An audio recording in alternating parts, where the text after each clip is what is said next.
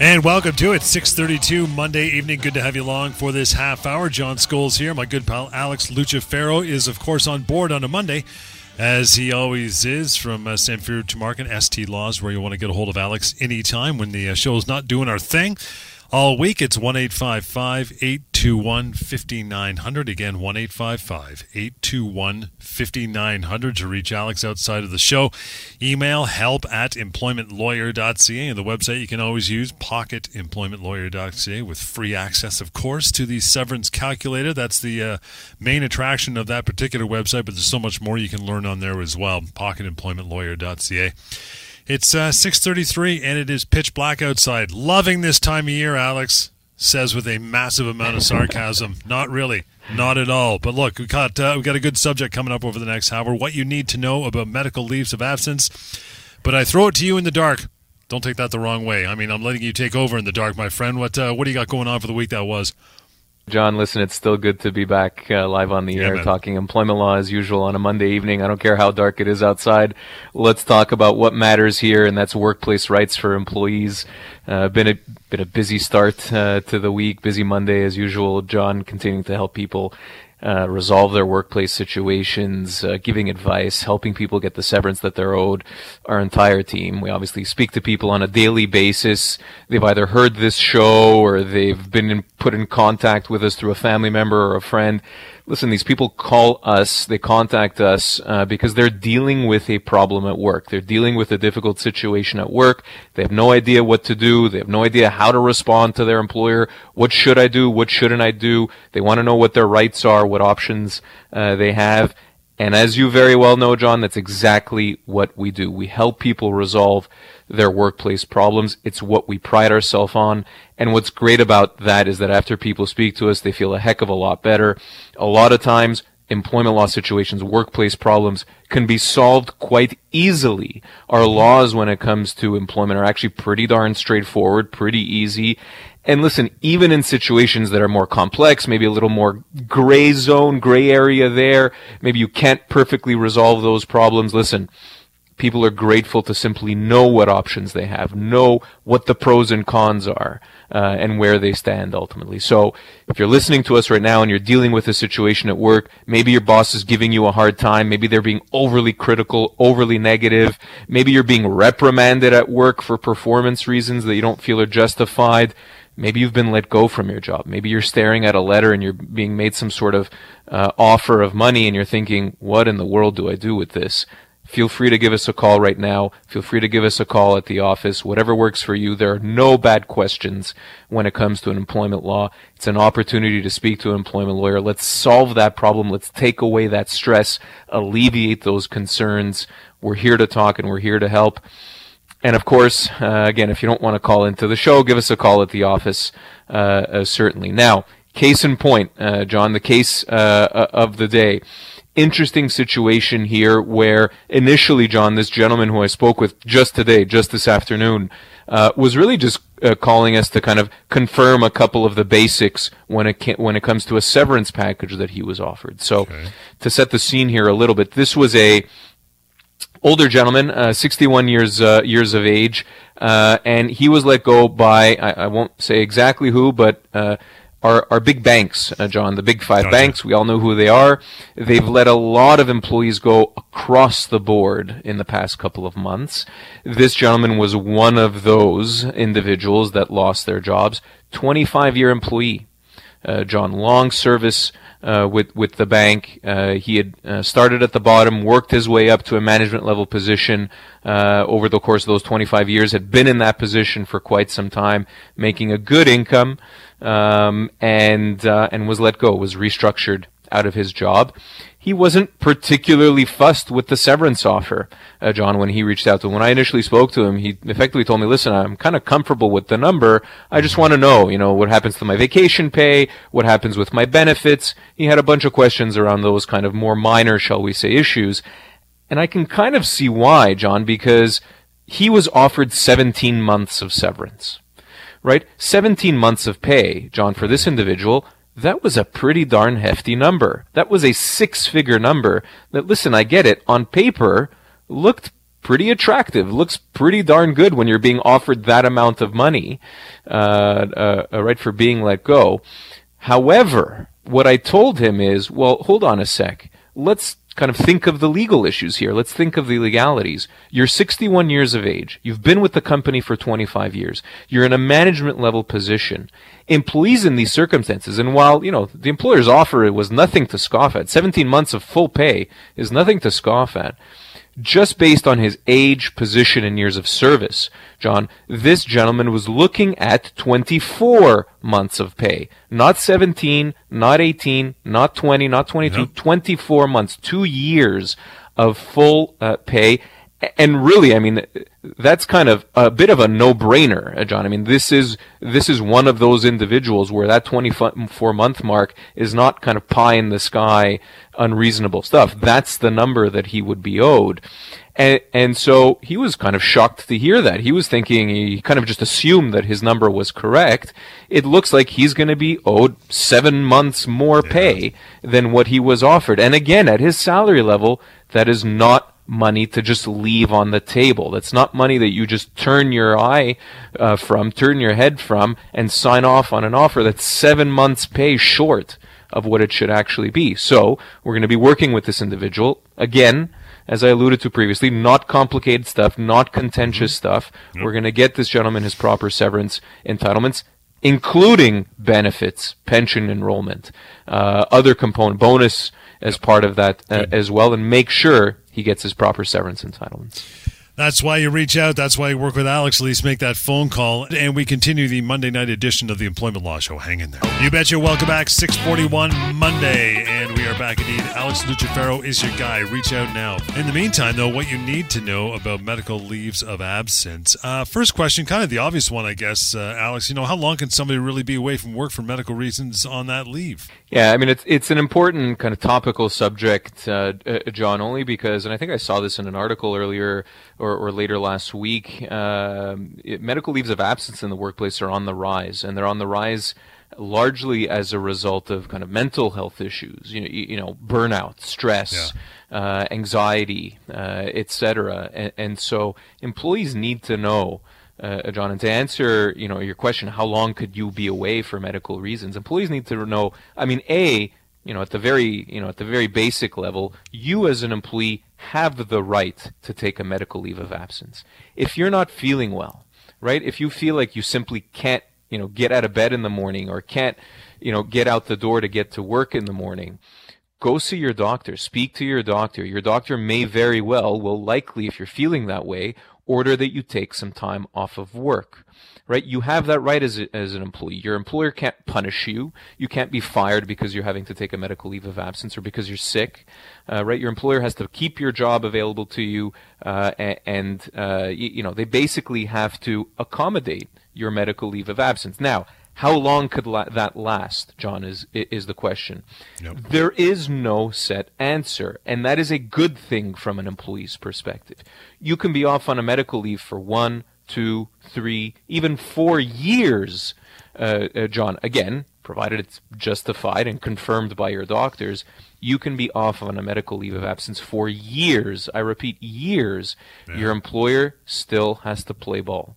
Your employer still has to keep your job available to you uh, and and have your job ready for you when you are cleared to return back to work. So do not be fooled by misinformation out there, and there's a lot of it that you have to return back to work within a certain amount of weeks, or you have to return back to work within a year or within two years. There is no such rule, uh, uh, John, provided you have support from your doctor confirming that the medical leave is legit, right? You can take as long as you need to recover, get better, and get back to work. How about that uh, employer? You know, they're going to want to know stuff, especially with a lengthy medical leave. If someone's off for a long time, do they have the right uh, to ask an employee for their medical information, maybe even a diagnosis? Yeah, uh, I mean, they have a right to information to an extent, uh, uh, uh, John. The way I like to put it is, is the employer has the right to know what the prognosis is, but they certainly do not have the right to know what the diagnosis is. So they don't even need to know what exactly it is that you're dealing with Again, it could be a mental health issue. You can be off on stress leave. It could be a physical issue. You can be dealing with an, a, an illness, a serious illness, uh, like cancer, etc. You don't need to disclose that to your employer necessarily. Your employer simply needs confirmation from your doctor that you are medically unable to work, that you're on a medical leave of absence. And ideally, your doctor should be providing some sort of prognosis. How long might you be unavailable to work for? Is it a week? Is it a month? And listen, I get it. Some conditions, some situations when it comes to health are unknown. You know, yeah. you don't know if it's going to be a couple of weeks or a couple of months or maybe even, you know, a year or a year plus. That's okay. Your doctor can say as much. They can say, you know, uh, return to work to, you know, can be established at a future date. Something like that. But they need to have some sort of sense of what the prognosis might be. Again, they don't need to know the specific diagnosis or illness. I know you, touched on their job being there in some way, shape, or form upon the return, assuming they're going to return do they have to regular or should you regularly update their employer on their condition, especially if it's a lengthy absence? Yeah, so uh, listen, while you're away on a medical leave of absence, of course, the employer needs to figure it out in the meantime, right? So it is completely legal, John. It's completely normal for an employer to, you know, effectively and temporarily, you know, uh, ideally replace you in your position. Sure. Either they can get somebody else to cover the work internally, perhaps they can even hire somebody outside of the company to replace you for that period of time. A lot of times we'll see what are called fixed term contracts, so somebody's coming in to replace somebody while they're, you know, undergoing surgery and recovering. Uh, the same thing can apply to, you know, a, a maternity leave or parental leave. Somebody comes in for a one year period to cover that employee who's off. Uh, that's okay. The employer is allowed to do that. You can't really say boo as an employee in, in that situation. Now, as far as updating the employer about the commit, uh, condition or about your situation, I would say yes, within reason. And again, there are no set rules here. You definitely don't need to be updating your employer, John, every week or even every couple of weeks, quite frankly, if it's going to be a longer term absence. Right? But at the same time, you don't want months and months and months going by without any word whatsoever in absolute silence. Again, if you're on a potentially kind of long-term leave, let's say you're going to be off for several months. Let's just use six months as an example, right? Sure. Perhaps you're undergoing a surgery and, and then you're going to have to recover from that surgery. That recovery probably takes a couple of months at least. Um, you know, in a six month period, again, as an example, John, you probably want to update your employer a couple of times right? Yeah. There's nothing wrong with that, right? Maybe once you've you've you've had the surgery, and again, you don't need to provide any specifics, no details, right? Just an updated medical note saying employees on leave from this day to that day to be reassessed at a future date, and then perhaps another follow up. Then that's it. Reason should be the guide here. Reasonableness should be the measure.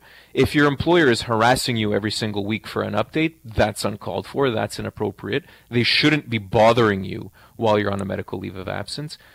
But again, at the same time, from an employee's perspective, you don't want six months to pass and you haven't said a word. Not that that's necessarily the end of the world, actually, uh, John, but you want to be the responsible employee. Mm-hmm. What happens? Uh, what's an employee to do when they get to the point, hopefully, that they're ready to return to work from that medical leave? Just walk in the door Monday, and say, "What's up, guys? Look at my chest, new valve." Like, I mean, like you know, how does how does that work? Or they gotta they gotta lay the groundwork first, or what? Yeah, a, a, little bit. And again, kind of, you know, reasonableness is the test here. So you want to use right. your use sound judgment. Uh, certainly, if you're getting the sense that you're kind of getting back up, you know, in shape and up to speed, and you're targeting a date yourself as an employee. Mm-hmm. Well, again, number one, you want to speak to your doctor about that, and ultimately, you want your doctor to confirm that, and then you want to communicate that to your employer. And again, and as I just alluded to, your doctor here is an important piece of the puzzle. It's not your personal opinion that matters when it comes to a medical leave of absence, right? It's not what you necessarily tell your employer and what you think you should be doing or not doing when it comes to a medical leave your doctor's opinion is the opinion that matters.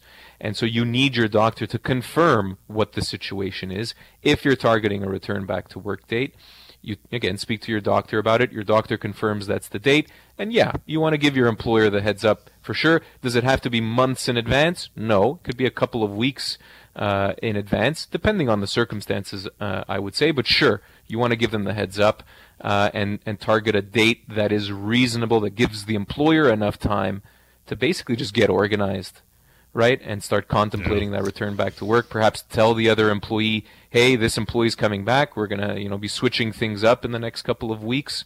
I think that's the best way to do it. And if you get an employer who, you know, after a lengthy time says, eh, start giving you a hard time, maybe about coming back, or just says, yeah, I don't really need you anymore. We're coping without you. I'm good. Yeah, uh, not a good situation from an employer's point of view, uh, John, because that can land an employer in a lot of uh, hot water.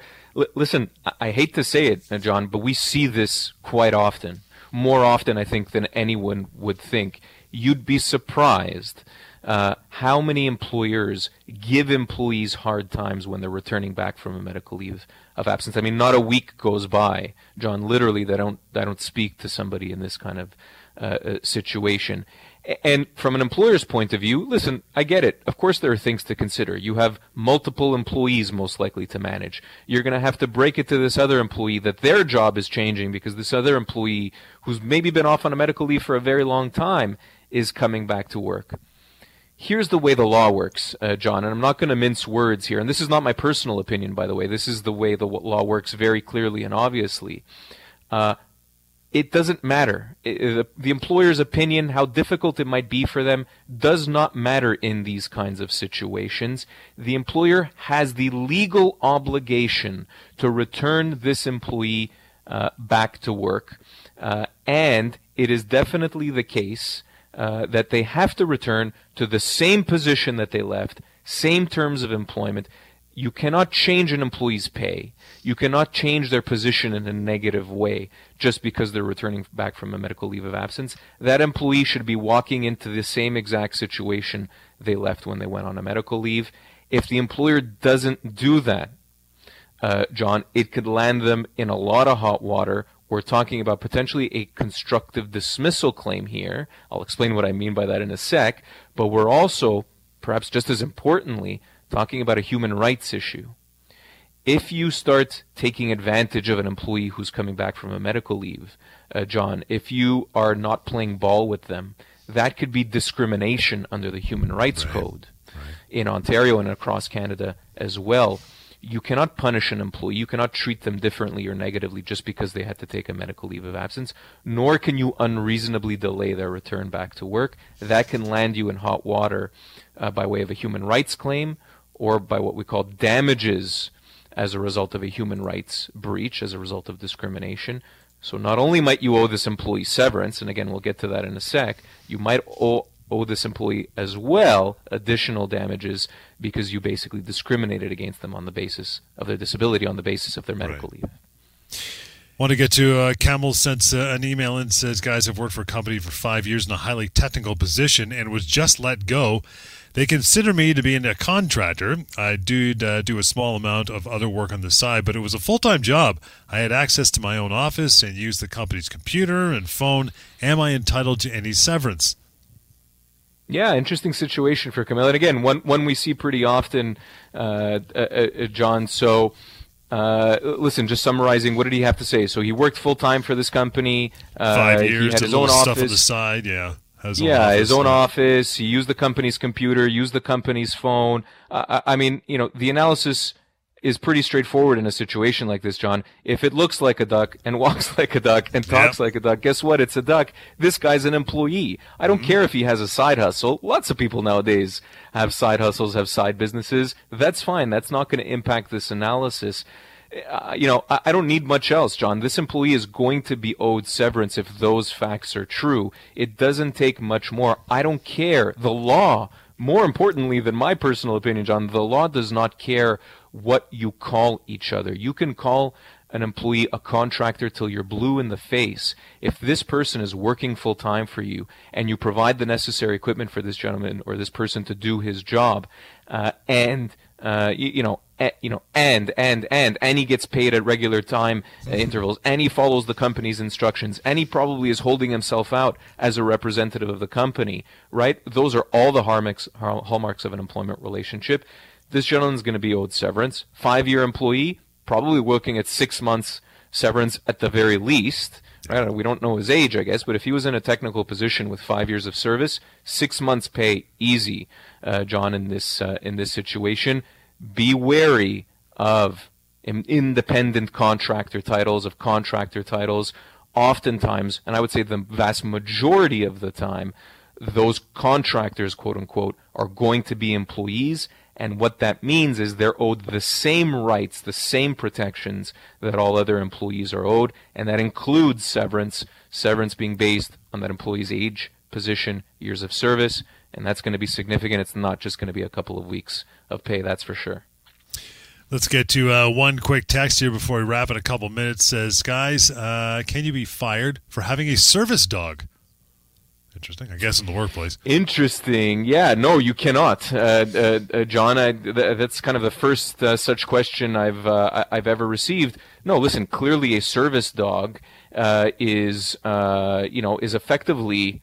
I mean, let's call it what it is. It's effectively a medical support, John. I mean, if you if you have issues with your sight, right, it could even be a, a support animal, perhaps. Yeah. But that would be a medical accommodation uh, uh, John. And if an employer is letting you go as a result of that need for that medical accommodation, that's discrimination under the Human Rights Code. Going back to you know our, our previous example uh, there of being on a medical leave uh, of absence, again, you're looking at a human rights issue. You're looking at discrimination on the basis of disability or even perceived or suspected disability and as well, John, if I can make one last point here on these particular subjects, when your employer you know, doesn't allow you to use a service dog, when your employer doesn't return you back from a medical leave of absence, that is what we call a constructive dismissal. It's basically a breach of contract. Your employer is effectively terminating you yep. by doing that. They're not doing it in the obvious way. They're not handing you a termination letter, but by not returning you back to work or not accommodating your medical account or your medical needs, they're basically breaking the rules of the game, at which point you would be owed severance. That is what a constructive dismissal is, is in the employment context. It's a breach of contract. So, you know, very dangerous situation for an employer. You do not want to be faced with a discrimination right. claim and a constructive dis- dismissal claim. You are going to end up paying for it as an employer. That's for sure. And that is all we got time for now. Appreciate the emails and that text, of course. You can uh, join us again tomorrow, 6.30 right here as well. In the meantime, reach out to Alex anytime at 1-855-821-5900. Help at employmentlawyer.ca. And that website, one more time, free, anonymous. Use it. Pocketemploymentlawyer.ca. We'll catch you tomorrow, 6.30 right here on the Employment Law Show.